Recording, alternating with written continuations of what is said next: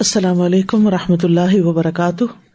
نحمد و نسلی اللہ رسول کریم بعد، فاعوذ باللہ من الشیطان الرجیم، بسم اللہ الرحمٰن الرحیم۔ ربش رحلی صدری ویسر علی عمری وحل العقدم السانی یفق قولی۔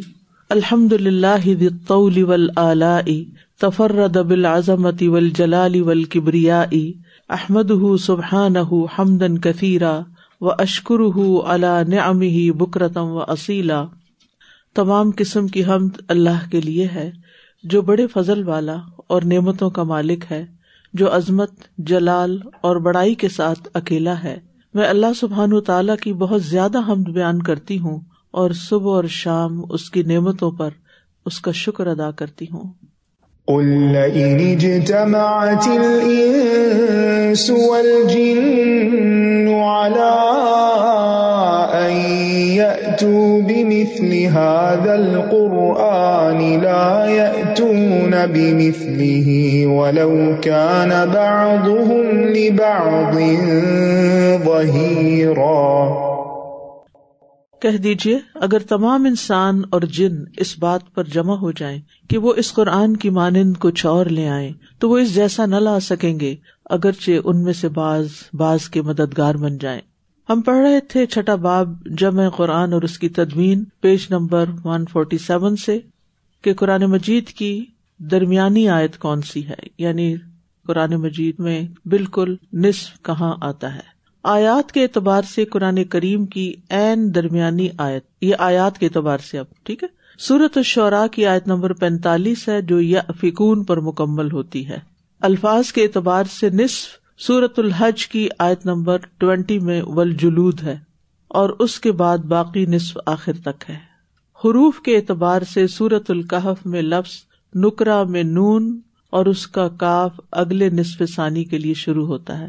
سبحان اللہ، کیسی کیسی محنت کی گئی ہے کہ نون تک آدھا ہو جاتا ہے اور پھر کاف سے نیکسٹ یعنی ایک لفظ کے اندر ہی سپلٹ ہو گیا۔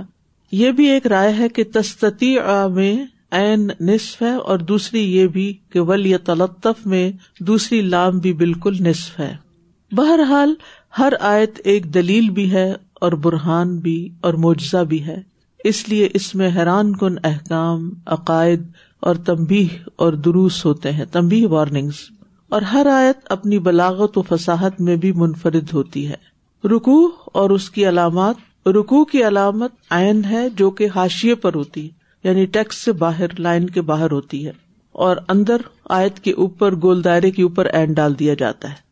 رکو کی علامت کا آغاز دور صحابہ کے بعد ہوا ہے، ٹھیک ہے؟ یہ صحابہ کے دور میں رکو نہیں ہوا کرتے تھے۔ ایک رائے کے مطابق یہ تقسیم حجاج بن یوسف نے کی۔ یہ علامت اس جگہ لگائی گئی جہاں سلسلہ کلام مکمل ہوتا ہے۔ اس کے ساتھ ساتھ مانی کو بھی مد نظر رکھا گیا۔ لہذا یہ تقسیم بہت حد تک صحیح ہے۔ رکو کی علامت کا مقصد کیا اس علامت کا مقصد آیات کی ایسی مقدار کا تعین تھا جو نماز کی ایک رکت میں پڑی جا سکے۔ ٹھیک ہے؟ اسی لیے اس کو رکو کا نام دیا گیا یعنی رکعت سے۔ ٹھیک ہے؟ رکو یعنی اب پاز کر کے اب رکو میں چلے جائیں۔ یہ مطلب ہے اس کا۔ کبھی سوچا آپ نے؟ پڑھنا کتنا ضروری ہے نا، علم حاصل کرنا۔ علم کی کوئی حد نہیں۔ اسی لیے اس کو رکو کا نام دیا گیا کہ وہ مقام جہاں نماز میں قرآد ختم کر کے رکو کیا جائے۔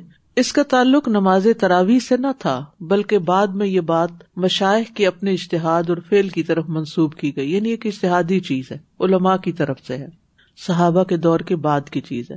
بعد میں بعض خوش نویسوں نے طویل رکو کی مزید تقسیم کر دی۔ یعنی بہت لمبے لمبے جو رکو تھے، ان کو مزید آدھا کر دیا۔ اور پانچ سو چالیس کی بجائے پانچ سو اٹھاون رکو کے نشان بنا دیے۔ اور طلبا کی آسانی کے لیے پاک و ہند میں شائع ہونے والے قرآن کریم میں ہر رکو پر مخصوص نمبر لگا دیے۔ ٹھیک ہے؟ اس میں آپ دیکھے کہ ایک نمبر اس کے اندر پیٹ میں ہوتا ہے، ایک اوپر ہوتا ہے، ایک نیچے ہوتا ہے۔ تو ایک نمبر آیات کی تعداد کو ریفلیکٹ کرتا ہے۔ دوسرا رکو کا نمبر سیکوینس میں کیا ہے؟ این رکو کا مخفف ایبریویشن ہے۔ اس کے اوپر لکھے ہوئے عدد کا مطلب ہے کہ یہ اس سورت کا رکو نمبر ہے۔ سورت کا رکو نمبر، ٹھیک ہے، جو اوپر لکھا ہوتا ہے این کے۔ درمیان میں لکھے گئے عدد سے مراد اس رکو کی کل آیات ہے اور سب سے نیچے لکھے ہوئے عدد سے مراد اس پارے کے رکو کا نمبر ہے۔ یعنی پارے کے حساب سے رکو کا نمبر کیا ہے اور سورت کے حساب سے کیا ہے اور اس رکو کے اندر آیات کتنی ہے پاروں میں تقسیم۔ قرآن کریم کی ایک اور تقسیم پاروں کے اعتبار سے بھی کی گئی۔ یہ تقسیم کس نے کی؟ نام متعین نہیں ہو سکا۔ نہیں پتا کس نے یہ پارے بنائے تھے۔ لیکن یہ تقسیم ایسی عجیب سی ہے جس میں مانی اور سلسلہ کلام کا خیال نہیں رکھا گیا۔ یہی وجہ ہے کہ بعض اوقات پارا بالکل آدھی بات پہ ختم ہو جاتا ہے اور اس کا باقی حصہ آگے چل رہا ہوتا ہے۔ جیسے سورت یوسف میں۔ اس لیے یہ تقسیم پسند نہیں کی گئی۔ ایک رائے کے مطابق یہ تقسیم بچوں کو قرآن پڑھانے میں آسانی کے لیے کی گئی۔ علامہ بدر الدین زرکشی کا کہنا ہے قرآن پاک کے تیس پارے جو مشہور چلے آ رہے ہیں، مدارس کے نسخوں میں انہیں کا رواج ہے۔ یعنی اسٹوڈینٹس کے لیے یہی استعمال ہوتے ہیں۔ جبکہ ایک اور رائے کے مطابق یہ تقسیم اس لیے کی گئی کہ قرآن ایک مہینے میں ختم کیا جا سکے۔ اس رائے کی بنیاد ایک حدیث پر ہے کہ نبی صلی اللہ علیہ وسلم نے عبداللہ بن امر رضی اللہ عنہ سے فرمایا تھا کہ قرآن ایک مہینے میں ختم کیا کرو۔ اور جب انہوں نے ارض کی کہ میں تو اس سے زیادہ کی طاقت رکھتا ہوں، تو فرمایا کہ اچھا پھر ایک ہفتے میں ختم کیا کرو۔ تو ہفتے میں ختم کرنا کیا ہے؟ منزل منزل پڑھنا۔ اور مہینے میں ختم کرنا، ایک ایک پارا پڑھنا۔ اور نماز میں رکو رکو پڑھنا۔ بہرحال یہ تقسیم بھی قریب تعداد میں آیتوں کی گنتی کر کے بنائی گئی ہے، جو بلا دلیل ہے اور پھر اس میں مناسب تبدیلی کی گئی ہے۔ ہر پارے کی مزید تقسیم۔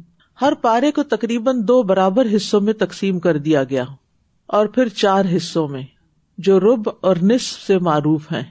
مجمع الملک فہد سے شائع ہونے والے قرآن مجید میں یہی ترتیب سپارہ بہتر کر دی گئی ہے۔ مصف عثمانی جو آپ کے پاس ہے نا، جو سعودی عرب کو چھپا ہوا ہے، ہر آدھے پارے کو حزب بنایا گیا ہے۔ ابتدا سے انتہائی قرآن کریم تک ان احزاب کو مسلسل اور ترتیب وار شمار کیا گیا ہے۔ پھر ہر حزب کو چار حصوں میں تقسیم کر کے مزید آسانی کر دی گئی ہے۔ اور یہ اتنی اچھی تقسیم ہے، میں اسی کے مطابق ہی چلتی ہوں۔ جیسے اگر آپ نے نوافل پڑھنے ہو اور آٹھ رکتیں پڑھنی ہو اور اس میں ایک سے پارا ختم کرنا ہو، تو ایک حزب میں آپ چار رکتیں پڑھ سکتے ہیں اور ہر رکت کے بعد آپ کو وہ نشان مل جائے گا۔ یہ جیسے آپ مصف عثمانی کا پہلا پارا اگر آپ دیکھیں، تو آپ کو رب الحزب جو ہے وہ فیحا خالدون پہ مل جائے گا۔ ٹھیک ہے؟ یہ آپ نشانی دیکھیں۔ یعنی اس کا مطلب یہ ہے رب الحزب۔ رب کا مطلب ہوتا چوتھا حصہ، حزب کا۔ ایک پارے کے دو حزب ہیں، ٹھیک ہے؟ ایک پارے کے دو حزب اور ہر حزب کے پھر چار حصے۔ ٹھیک ہے؟ یہ رب ہے۔ اب ایک رکت میں رب آسانی سے پڑھا جا سکتا ہے۔ پھر آپ دوسری رکت پڑھیں گے تو یہاں پر نصف الحزب مل جائے گا آپ کو۔ حزب کا آدھا پارے کا آدھا نہیں، حزب کا آدھا ٹھیک ہے؟ پھر اس کے بعد یہاں سلاست و اربا الحزب یعنی تھری فورتھ حزب کا یعنی تیسرا پارٹ۔ اور پھر یہاں پر آگے جا کے حزب مکمل ہو جائے گا، تو ہر پارے میں دو حزب ہوں گے، ٹھیک ہے؟ یعنی آٹھ سیٹ یہ اتنی بہترین تقسیم ہے کہ آٹھ رکت نفل پڑھنے کے لیے اور ایک پارا ختم کرنے کے لیے آپ کو آگے پیچھے کچھ بھی نہیں کرنا پڑے گا۔ بس آپ وہاں تک آرام سے جا کے رک جائیں اور بات بھی وہاں مکمل ہو جاتی ہے تقریباً۔ یعنی جیسے آپ کسی چیز کو تول رہے ہیں اور تول کے پہلے آپ اس کو آدھا آدھا کرتے ہیں، پھر آدھے آدھے کو پھر چار چار حصوں میں تقسیم کر دیتے ہیں۔ تو ہر سپارے کے آٹھ حصے بن گئے اور موجودہ دور میں یہ تقسیم ہوئی ہے۔ مجمع الملک فہد نے کی ہے۔ سورت اور اس کا معنی۔ اسے عربی میں تائے مربوطہ تا کے ساتھ لکھا جاتا ہے، جس کی جمع سور آتی ہے۔ سور۔ اس لفظ کو دو حیثیتوں سے بولا جاتا ہے۔ نمبر ایک، سر، حمزہ کے ساتھ، جو اس ارو سے مشتق ہے، جس کا مانا ہے ابقا، باقی رہنے والا۔ رو کا ایک مانا باقی ماندہ بھی ہے، باقی بچا ہوا۔ پانی جو پی کر برتن یا گلاس میں چھوڑ دیا جائے، اسے یہ نام اس لیے دیا گیا ہے، گویا کہ سورت بھی سارے قرآن کا بقیہ حصہ ہے اور اس کا ایک ٹکڑا ہے۔ ٹھیک۔ نمبر دو اسورا جو ہم پڑھتے سورت کہتے ہیں جو، بغیر حمزہ کے۔ اس کا معنی مقام اور مرتبہ ہے، یا لمبی اور خوبصورت عمارت جو ایک علامت ہو۔ لمبی اور خوبصورت عمارت، مثلاً آپ کسی خاص روڈ پہ جا رہے ہوتے ہیں تو اب تو خیر جی پی ایس سے لوگ یا گوگل میپ سے پہنچ جاتے تو پہلے بتاتے تھے کہ فلاں عمارت ہوگی، وہاں سے رائٹ مڑ جانا اور نشانی کے لیے، ٹھیک ہے۔ تو خوبصورت اور لمبی عمارت، اونچی عمارت جو ایک علامت کے طور پر استعمال ہوتی ہے، ٹاور کوئی۔ اس اعتبار سے سورت نام اس لیے ہے کہ یہ اپنے مرتبے اور مقام کے اعتبار سے اس سچائی کی علامت ہے جو اس میں بیان کی گئی ہے۔ اور ایک دلیل یہ بھی ہے کہ یہ سارا قرآن اللہ تعالی کی طرف سے ہے اور اس کا کلام ہے، قلعے کی اونچی دیوار کو سور کہتے ہیں۔ قرآن مجید میں بھی لفظ آتا نا سورت الحدید میں سور کا لفظ آتا نا، کہ اس کے اندر کی طرف رحمت ہے اور باہر کی طرف منقب العذاب۔ فدر ببئی نہ بسور لہو باب بات فی رحم و ظاہر منقب العذاب۔ قلعے کی اونچی دیوار کو سور کہتے ہیں اور وہ جو قیامت کے دن مومن اور منافقوں کے بیچ میں دیوار حائل کر دی جائے گی، وہ بھی اونچی ہوگی۔ دو وجہ سے لفظ سورت اس لفظ کے مشابے ہے۔ نمبر ایک، دیوار اونچی محسوس ہوتی ہے سورت اپنے معنی اور مفہوم کے اعتبار سے بھی بلند و بالا محسوس ہوتی ہے۔ نمبر دو دیوار کی اٹھان ایک دوسرے پر رکھی گئی اینٹوں پر ہوتی ہے۔ آیت جو یکے بعد دیگرے آتی ہیں، سورت بھی انہیں کا مجموعہ ہوتی ہے۔ ایک اور تیسری بات بھی ہے جو یہاں نہیں ہے، وہ یہ ہے کہ دیوار کیوں بنائی جاتی ہے؟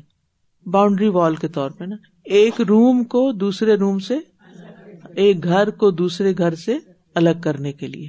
ٹھیک ہے؟ تو ہر سورت قرآن مجید کے دوسرے حصے کو الگ کر دیتا ہے۔ علماء کے نزدیک سورت کا معنی۔ علماء قرآن کے نزدیک سورت قرآن کریم کی آیات کے اس مجموعے کو کہتے ہیں، جس کی ایک بگننگ ہو متلا یعنی آغاز ہوتا ہے پریفیس ہوتا ہے، اور اس کا ایک مقتا یعنی اختتام ہوتا ہے۔ جیسے سورت البقرا کا متلا کیا ہے الا ملمفلحون تک ایک طرح سے اس کا مطلع بگننگ ہے، اور آمن اور رسول جو ہے وہ اینڈنگ ہے۔ سورت کہف کا پہلی دس آیات، اور پھر آخری دس آیات اسی طرح باقی صورتوں میں بھی ہوتا ہے۔ کبھی ایک آدھ آیت کے ذریعے، کبھی زیادہ پیراگراف بھی ہو سکتا ہے۔ یعنی ایک بگننگ ہوتی ہے اور ایک اینڈنگ ہوتی ہے یعنی کنکلوژ ہوتا ہے، یا یہ سب ایک سو چودہ صورتیں ہیں جن کا آغاز الفاتحہ سے ہوتا ہے اور اختتام اناس پر ہوتا ہے۔ صورتوں کے نام۔ اکثر صورتیں ایسی ہیں جن کا صرف ایک ہی نام ہے، جیسے انسا العراف، الانعام، مریم وغیرہ۔ مگر کچھ ایسی بھی ہیں جن کے متعدد نام ہیں۔ ان میں کئی صورتوں کے دو نام بھی ہیں۔ جیسے سورت محمد، اس کا ایک نام القتال بھی ہے، اور الجاسیہ، اس کا دوسرا نام اشریا بھی ہے۔ سورت النحل کا دوسرا نام انعم ہے، اس لیے کہ اس میں متعدد نعمتوں کا ذکر ہے۔ اسی طرح سورت المائدہ کے دو اور نام ہیں، العقود اور المنقدہ۔ سورت غافر کے بھی اسی طرح دو نام ہیں اطول اور المؤمن۔ اسی لیے آپ دیکھیں گے کہ بعض مصاحف میں سورت المومن لکھا ہوتا ہے، جو انڈو پاک کے مصاحف ہیں، اور جو مصف عثمانی اس میں غافر لکھا ہوتا ہے۔ اسی طرح سورت حامی سجدہ کا دوسرا نام کیا لکھا ہوتا ہے؟ حسلت۔ یعنی یہ نام بھی توقیفی ہیں۔ یہ دو دو نام ہے اور کچھ کے اس سے بھی زیادہ نام ہوتے ہیں۔ بعض صورتیں ایسی ہیں جن کے تین سے زیادہ نام ہیں۔ مثلاً سورت توبہ کے یہ نام بھی ہیں برا الفادہ اور الحافرہ۔ سیدنا حذیفہ فرماتے ہیں، یہ سورت الاداب ہے۔ ابن عمر فرمایا کرتے تھے، ہم اسے المشق شقہ کہا کرتے تھے۔ اور الحارث بن یزید کہتے ہیں، اسے المباثرہ المصورہ اور البحوث بھی کہا جاتا ہے۔ یعنی یہ ایک ہی سورت کے کئی نام ہے اسی طرح سورت الفاتح کے امام سیوتی نے پچیس نام لکھے ہیں۔ جیسے ایک حدیث میں بھی اسے ام الکتاب، ام القرآن بھی کہا گیا ہے۔ وہ حدیث یاد ہے جس میں ایک سفر میں جب مسلمان کہیں جا رہے تھے تو ان کو راستے میں رکنا پڑا۔ انہوں نے بستی والوں سے کھانا مانگا تو انہوں نے نہیں دیا۔ اتنے میں ان کے سردار کو بچو نے کاٹ لیا۔ تو ان کا علاج کیا گیا۔ جب وہ شخص واپس آیا تو ہم نے اس سے پوچھا، کیا تم اچھی طرح دم کرنا جانتے ہو؟ یا تم دم کرتے ہو؟ اس نے کہا، میں نے تو صرف ام الکتاب پڑھ کر اس پہ دم کیا تھا۔ یعنی یہ نہیں کہا کہ سورت فاتحہ پڑھی تھی۔ کہا، میں نے تو ام الکتاب یعنی ساری کتاب کی اصل یعنی کتاب کس چیز سے متعلق ہے؟ تو وہ پڑھ کے دم کیا تھا۔ اسی طرح کچھ صورتوں کو ملا کر بھی ان کا نام رکھ دیا جاتا ہے۔ جیسے البقرا اور آل عمران کو کیا کہتے ہیں؟ زہراوین۔ ٹھیک ہے؟ معوزتین حوامیم یا آل حامیم مصبحات ٹھیک ہے؟ اب آتا ہے تبات قرآن۔ تبات کہتے ہیں پرنٹنگ کو۔ ابتدا میں جب تک پریس ایجاد نہ ہوا تھا، قرآن کریم کے تمام نسخے قلم سے لکھے جاتے تھے۔ پریس ایجاد ہونے کے بعد سب سے پہلے سن پندرہ سو تیس ففٹین ہنڈریڈ اینڈ تھرٹی میں اٹلی کے شہر البندقیا میں قرآن تباہ ہوا۔ مگر کلیسا یعنی چرچ اسے برداشت نہ کر سکا اور اسے ضائع کرنے کا حکم دیا۔ پھر سکسٹین نائنٹی سیون اور سکسٹین نائنٹی ایٹ میں جرمنی اور اٹلی کے مستشرقین نے قرآن چھپوائے۔ مستشرقین اورینٹلسٹ جو اورینٹل اسٹڈیز کرتے ہیں۔ رہتے ویسٹ میں لیکن پڑھتے ایسٹ کے بارے میں ہیں۔ لیکن انہیں مقبولیت حاصل نہ ہو سکی۔ صحیح مصدقہ قرآن تباد سب سے پہلے مولائے عثمان نے روس کے شہر سینٹ پیٹر برا میں سیونٹین ایٹی سیون میں کی۔ اسی طرح کازان میں بھی قرآن کو تباہ کیا گیا۔ اٹھارہ سو اٹھائیس میں ایران کے شہر تہران میں پتھر پر قرآن چھاپا گیا۔ اس کے بعد ہندوستان میں کئی بار قرآن مجید شائع ہوا۔ ایٹین سیونٹی سیون میں ترکی کے شہر آستانہ یعنی استنبول میں، اس وقت اس کا نام اور تھا، میں تباہ قرآن ہوئی۔ انیس سو تیئیس میں شیخ الازہر کی زیر سرپرستی قرآن کا ایک حسین و جمیل نسخہ شائع کیا گیا، جسے تمام اسلامی دنیا میں بہت شہرت اور قبولیت حاصل ہوئی اور لاکھوں نسخے ہر سال شائع کر کے اطراف عالم یعنی پوری دنیا میں اکراس دا ورلڈ بھیجے جاتے رہے۔ مشرق و مغرب کے تمام علماء اس بات پر متفق تھے کہ اس نسخے کی تباعت اور کتابت ہر لحاظ سے مکمل اور معیاری ہے۔ یہ انیس سو تیئیس کی بات ہے۔ آج سے پورے ایک سو سال پہلے باقاعدہ پرنٹنگ شروع ہوئی ہے۔ اگر ہم ایک سو سال پہلے پیدا ہوتے تو کیا ہوتا؟ گھر گھر میں نہیں ہوتا تھا نسخہ پھر۔ ہر ایک کے پاس اتنی سہولت نہیں تھی اور ہر ایک اس طرح خرید بھی نہیں سکتا تھا۔ تو آج اللہ نے ہمیں کتنی نعمتوں سے نوازا ہے۔ پھر بھی ہم نہ پڑھیں، پھر بھی شکر ادا نہ کریں، تو خود ہی محروم ہے نا پھر۔ قرآن پاک کی ریکارڈنگ قرآن کریم کو ترتیل سے تلاوت کر کے ریکارڈنگ کرنے کا یہ منصوبہ استاذ لبیب سعید کی سربراہی میں چودہ رمضان تیرہ سو اناسی یعنی تھرٹین سیونٹی نائن کو قاہرہ میں پہلے اجلاس میں طے ہوا۔ تاکہ لوگوں کو قرآت قرآن کے صحیح نطق یعنی پروننسیشن کی تعلیم ہو۔ اور صحیح تلفظ کان میں پڑے اور شاز قرآتوں سے چھٹکارا ملے۔ شاز یعنی جو انفیملیئر ہیں۔ چنانچہ محرم تھرٹین ایٹی ون میں شیخ محمود الحسری کی آواز میں قرآن کریم کی قرآت بروایت حفظ انعاصم مکمل ہوئی اور تھرٹین ایٹی ٹو میں ابو امر کی قرآت بروایت دوری مکمل ہوئی۔ نائنٹین سکسٹی تھری فور بن جاتا ہے۔ ٹھیک ہے۔ مصحف مرتل۔ چند دیگر خرا حضرات کی مختلف روایتوں سے بھی ریکارڈنگ ہوئی تھی، مگر یہ منصوبہ پایا تکمیل تک پہنچے بغیر توقف کا شکار ہو گیا۔ اس ریکارڈنگ کو صحف مرتل کہتے ہیں۔ مرتل کا مطلب ترتیل سے پڑے ہوئے۔ واقف کا مطلب ہوتا ہے نا، کھڑے ہو جانا، واقف کھڑا ہونے والا۔ کراط قرآن کریم کے چار انداز ہیں۔ تحقیق، جو انتہائی اطمینان سے پڑھنے کی حالت ہے۔ زبان کو قرآنی لہجے میں ڈھالنے کی مشق کا یہ انداز عام ہے۔ یہ ایسے ہی ہے جیسے کاری عبد الباسط پڑھتے ہیں۔ اس کی مثال آپ کو سنوا دیتی ہوں۔ اعوذ باللہ من الشیطان الرجیم۔ بسم اللہ الرحمن الرحیم۔ تبارك الذي بيده الملك وهو على كل شيء قدير۔ پھر ہے ترتیل اطمینان اور ٹھہراؤ سے قرآن کریم کی تلاوت کرنا یہی سب سے افضل قرات ہے۔ اس کی مثال اعوذ باللہ من الشیطان الرجیم۔ بسم اللہ الرحمن الرحیم تبارك الذي بيده الملك وهو على كل شيء قدير. پھر ہے تدبیر، یہ ترتیل اور حدر کے درمیان کی کیفیت قرات ہے۔ ترتیل جو اوپر گزر چکی اور حدر آگے آ رہی ہے أعوذ بالله من الشيطان الرجيم. بسم اللہ الرحمن الرحیم تبارک الذی بیدہ الملک وهو على كل شیء قدیر یہ عام طور پر بعض قرآ حضرات میں ملتا ہے، ترتیل جیسے مشاری راشد کی قرآت ہے نا، وہ ترتیل ہے۔ اب ہے حدر، احکام قرآت کا خیال کرتے ہوئے تیزی سے قرآت کرنے کو حدر کہتے ہیں، جیسے عام طور پر قرا حضرات تراویح میں کرتے ہیں۔ اعوذ باللہ من الشیطان الرجیم بسم اللہ الرحمن الرحیم تبارک الذی بیدہ الملک وهو على كل شیء قدیر آپ کون سی کرتی ہیں؟ حضر یا اس سے بھی آگے کی کچھ اسٹیج ہے؟ جو ریکمینڈیڈ نہیں ہے؟ امام مجاہد سے پوچھا گیا، من اقرا اناس لوگوں میں سب سے بہترین قاری کون ہو سکتا ہے؟ فرمایا، من حق کا کفی حدرن جس نے حدر میں احکام کراط کا خیال رکھا۔ مصاحف مرتلہ ترتیل صحیح کی ایک بہترین صوتی صورت ہے۔ اس لیے جہاں معلم قرآن نہ ہو یعنی آپ کو ٹیچر نہیں مل رہا، یا علاقے دور دراز ہوں، مسجد بہت دور ہے، گھر فارم ہاؤس بنا لیا ہے، وہاں تحفیظ قرآن کریم کے لیے اور اس کی تعلیم کے لیے یہ ریکارڈنگ بہت ہی مفید ہے۔ پھر ریکارڈیڈ لیکچر یا ریکارڈیڈ تلاوت سے فائدہ اٹھائیں۔ مجمع ملک فہد کا کردار۔ ہمارے دور میں سعودی عرب میں مدینہ منورہ کا مجمع الملک فہد سفر چودہ سو پانچ فورٹین ہنڈریڈ اینڈ فائیو سے طباعت قرآن کا ایک تاریخی کردار ادا کر رہا ہے۔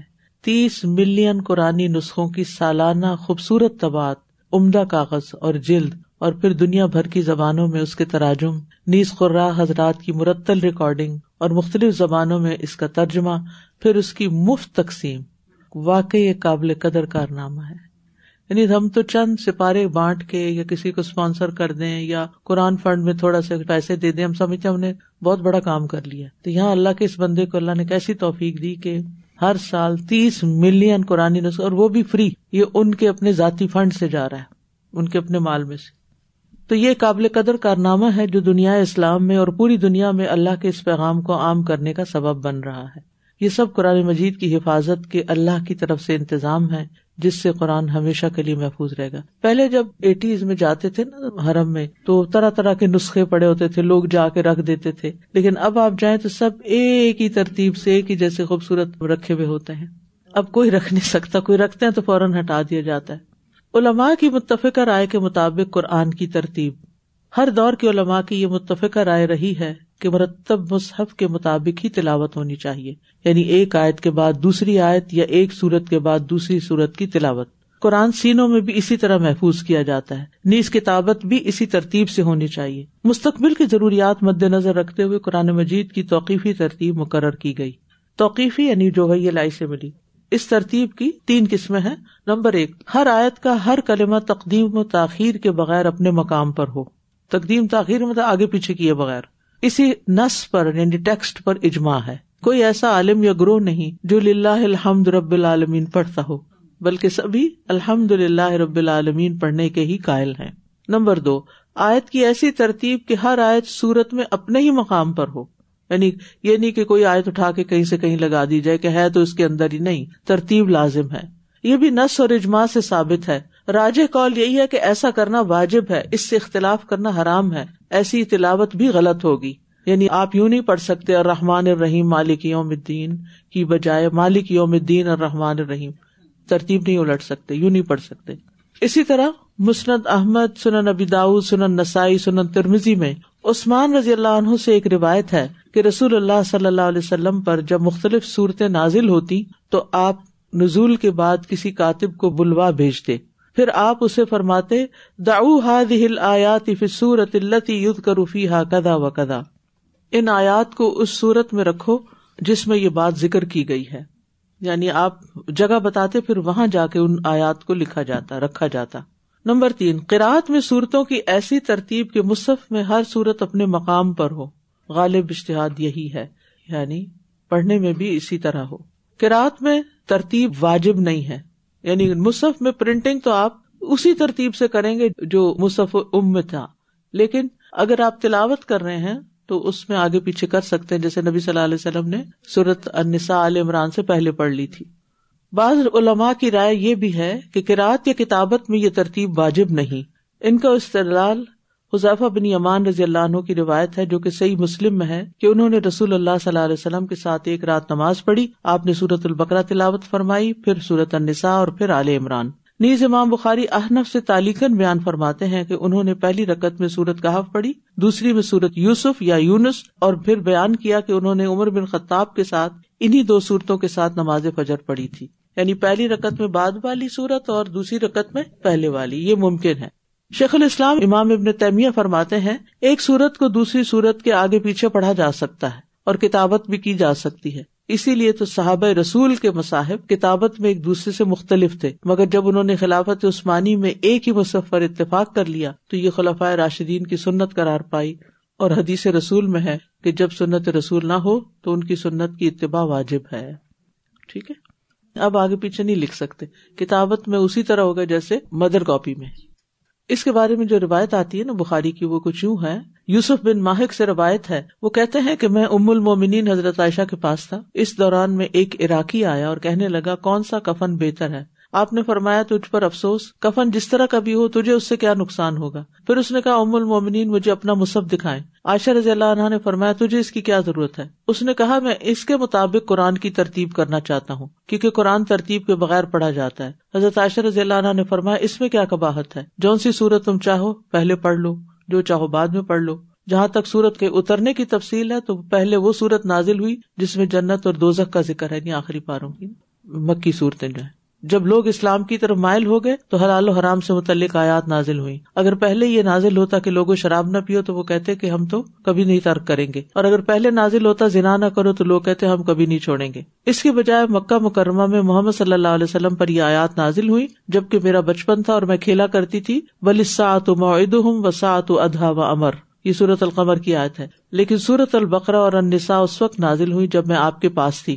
راوی بیان کرتے کہ پھر عائشہ رضی اللہ عنہ نے اس عراقی کے لیے مصحف نکالا اور ہر سورت کی آیات کے متعلق اسے تفصیل لکھوائی۔ پھر یہ ہے کہ توقیفی ترتیب میں صورتوں کے سات گروپس ہیں۔ توقیفی ترتیب میں مکی اور مدنی صورتیں باہم جڑ کر سات گروپس میں تقسیم کی گئی ہیں۔ بعض علماء کے ہاں یہی سب امن المسانی ہے ان میں ہر گروپ مکی دور سے شروع ہو کر مدنی دور میں مکمل ہوتا ہے۔ یعنی الفاتحہ شروع ہوتی ہے اور پھر یعنی کہ سات صورتوں کے بعد مدنی صورت سے ختم ہوتا ہے۔ اس طرح رسالت کو سمجھنے میں بڑی آسانی ہوتی ہے۔ جس میں دلچسپ بات یہ کہ ہر گروپ میں صورتوں کی ترتیب نزولی ہے یعنی ہر گروپ کے اندر صورتیں اسی ترتیب سے رکھی گئی ہیں جس ترتیب سے وہ نازل ہوئی تھی نمبر سیون، علوم قرآن۔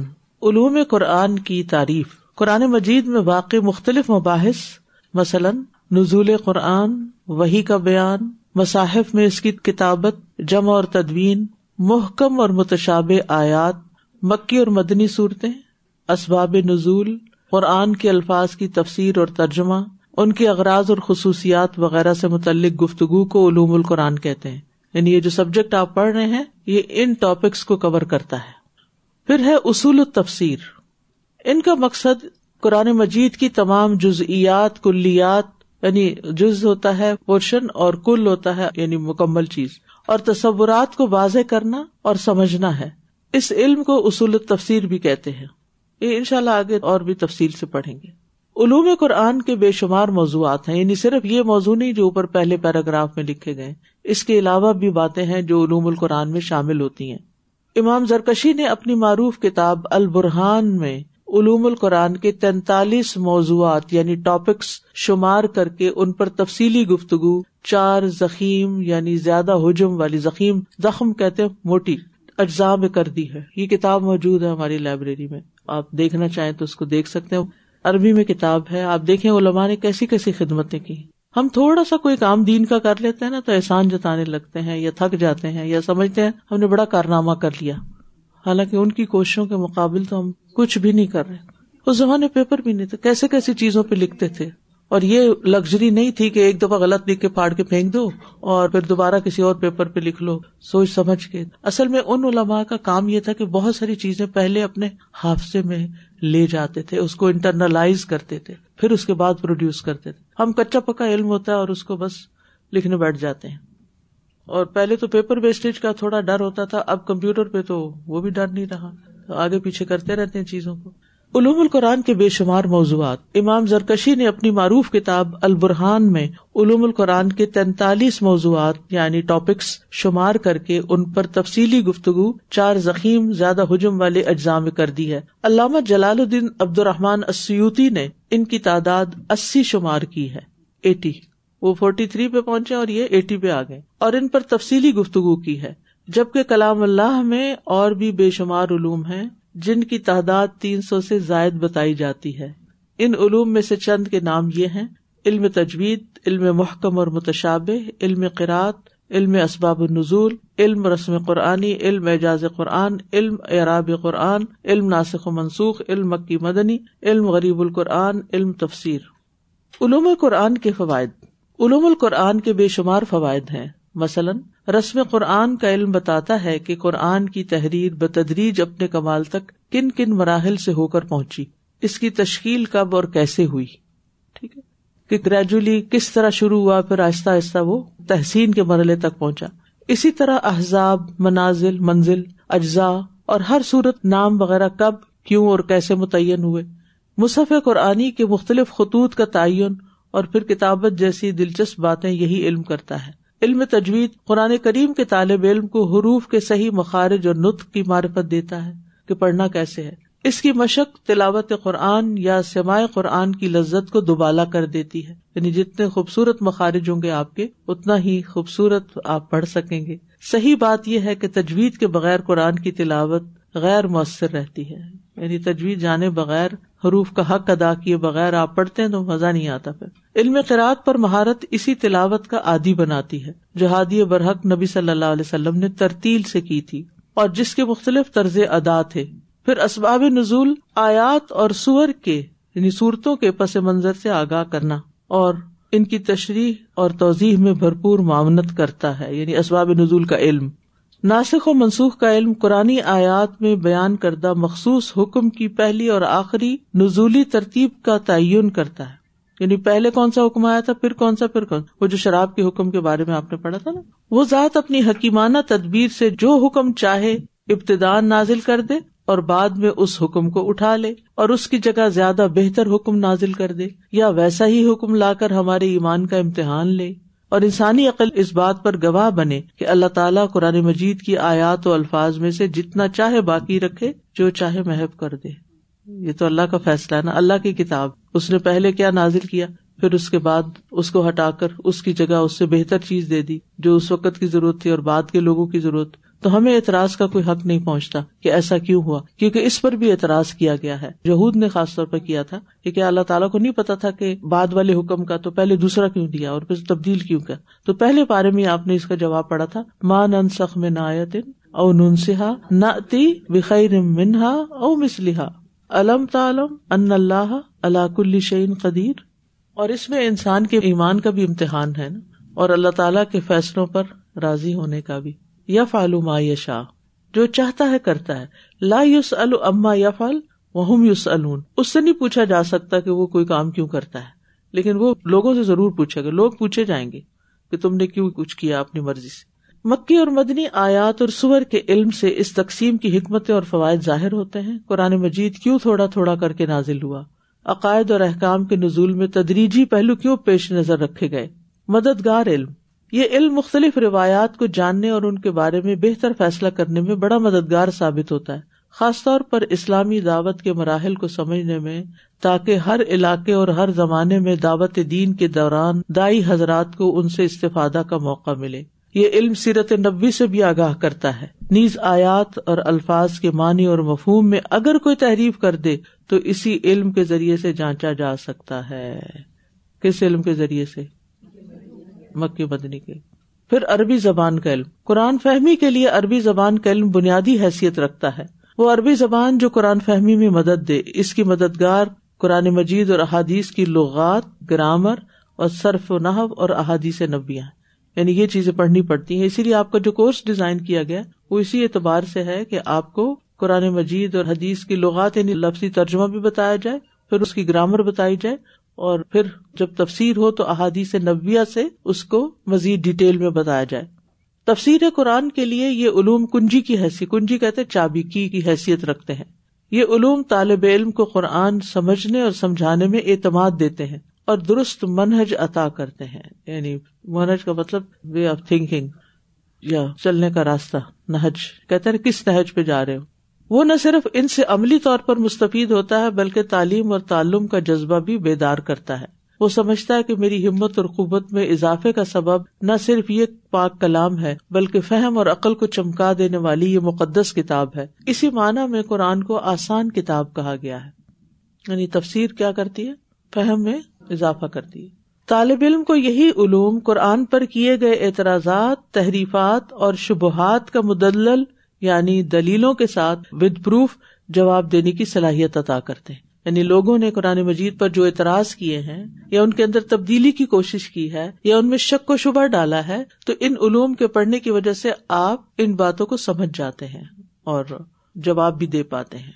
قرآن مجید کے اسرار اور رموز، اسرار کہتے ہیں سیکرٹس کو اور رموز کہتے ہیں اشاروں کو۔ عقائد اور احکام کا علم اور ان کی حکمتیں انہیں علوم کی مرہون منت ہیں۔ تدبین علوم قرآن کی مختصر تاریخ۔ قرآن کریم کے علوم کی بنیاد دور رسالت میں ہی رکھ دی گئی تھی، جسے صحابہ نے اشتہادی فہم سے استوار کیا یعنی درست کیا اور آگے بڑھایا۔ اور بعد کے علماء نے اس کو مزید نکھارا۔ اس تدوین کو تاریخی طور پر تین ادوار میں تقسیم کیا جا سکتا ہے۔ پہلا دور، تدوین سے قبل کا دور۔ یہ نبی اکرم صلی اللہ علیہ وسلم کا زمانہ ہے جس میں قرآن نازل ہوا، سینوں میں محفوظ ہوا اور لکھا بھی گیا۔ یعنی حفظ بھی کیا گیا اور لکھا بھی گیا۔ اس دور کے ارب حضرات کے لیے قرآن کا سمجھنا اور سمجھانا اس لیے آسان تھا کہ قرآن انہیں کی زبان میں اترا۔ آپ بھی ارب تھے اور مخاطب قوم بھی ارب تھی۔ غیر اربوں کے لیے قرآن میں کشش۔ قرآن نے غیر اربوں کے لیے بھی اپنے پیغام میں خاصی کشش رکھی ہے، جسے سمجھنا ان کے لیے بھی بالکل مشکل نہ تھا۔ یہود و نصارہ اور غیر ارب حضرات سبھی دور رسالت میں قرآن کی سماعت سے متاثر نظر آتے ہیں۔ یعنی صرف اربوں کے لیے نہیں ہے قرآن۔ یا نبی صلی اللہ علیہ وسلم کی رسالت، جیسے کہ بعض لوگوں کا خیال ہے کہ صرف اربوں کے لیے تھی، نہیں۔ اور قرآن سے صرف عربی متاثر نہیں ہوتے، بلکہ غیر عربی۔ مریم جمیلا کا نام سن رکھا ہے آپ نے۔ وہ آتھر ہے کئی کتابوں کی، اور پہلے یہودی تھی، وہ بیمار ہو گئی اور اس وقت صرف شیخ عبد الباسط ہی کی کراط ہوتی تھی۔ وہ سننے کو ملی ہاسپٹل میں۔ سمجھ کچھ نہیں آتا تھا، لیکن اتنی متاثر ہوئی کہ پھر مسلمان ہوئی۔ پھر مسلمان پاکستانی سے شادی کی، پھر لاہور میں شفٹ ہو گئی اور بچپن میں مجھے انہیں دیکھنے کا اتفاق ہوا تھا۔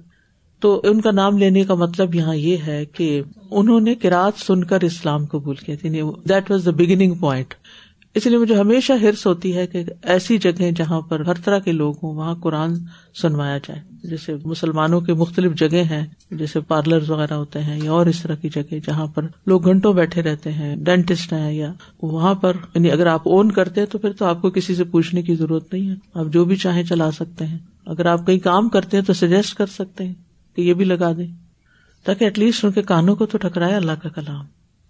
یعنی کہ غیر اربوں کے نان اربس کے لیے بھی قرآن پاک کو سننا اور اس سے متاثر ہونا اور پڑھنا یہ مشکل نہیں ہے۔ صحابہ کی قرآن فہمی۔ صحابہ کرام اسے بہتر انداز سے سمجھتے، پڑھتے، عمل کرتے اور سمجھاتے تھے۔ عبداللہ بن مسعد رضی اللہ عنہ روایت کرتے ہیں، جب یہ آیت نازل ہوئی اللہ دین امن ولم یلبسو ایمان بظلم الا اک الحم الامن وحم محتدون یہ اتری تو ہم پریشان ہو گئے۔ پھر ہم نے نبی صلی اللہ علیہ وسلم کی خدمت میں حاضر ہو کر عرض کی کہ اے اللہ کے رسول ایو لم یا ظلم نفسا ہوں ہم میں سے کون ایسا ہے جو اپنے ساتھ ظلم و زیادتی نہیں کرتا؟ آپ نے فرمایا، جو مفہوم آیت کا تم سمجھ رہے ہو، یہاں وہ مراد نہیں، بلکہ یہ وہی ہے جو لقمان علیہ السلام نے اپنے بیٹے کو فرمایا تھا، یا بنیا لا تشرک بلّہ ان شرک اللہ ظلم و نظیم۔ بیٹا، اللہ کے ساتھ شرک نہ کرنا، یقیناً شرک بہت بڑا ظلم ہے یعنی یہاں ظلم سے مراد شرک ہے۔ صحابہ آیات کے نزول کے پس منظر کو جانتے تھے۔ اس لیے صحابہ رسول یہ جانتے تھے کہ فلاں آیت کس پس منظر میں نازل ہوئی، اس کا معنی اور مفہوم کیا ہے، کون سی آیت منسوخ ہو چکی ہے، اور کن آیات متشابہات پر ہم نے صرف ایمان رکھنا ہے اور ان کی تعویل نہیں کرنی۔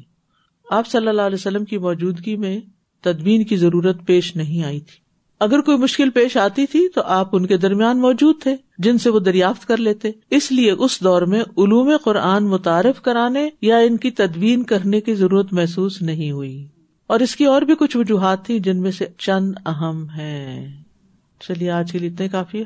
آخر داوانا ان الحمد للہ رب العالمین۔ سبحان اللہ و بحمد کا اشد اللہ اللہ اللہ انت استخر کا و اطوب السلام علیکم و رحمۃ اللہ وبرکاتہ۔ يا أيها الناس قد جاءكم برهان من ربكم وأنزلنا إليكم نورا مبينا فأما أما الذين آمنوا بالله واعتصموا به فسيدخلهم في رحمة منه وفضل ويهديهم إليه صراطا مستقيما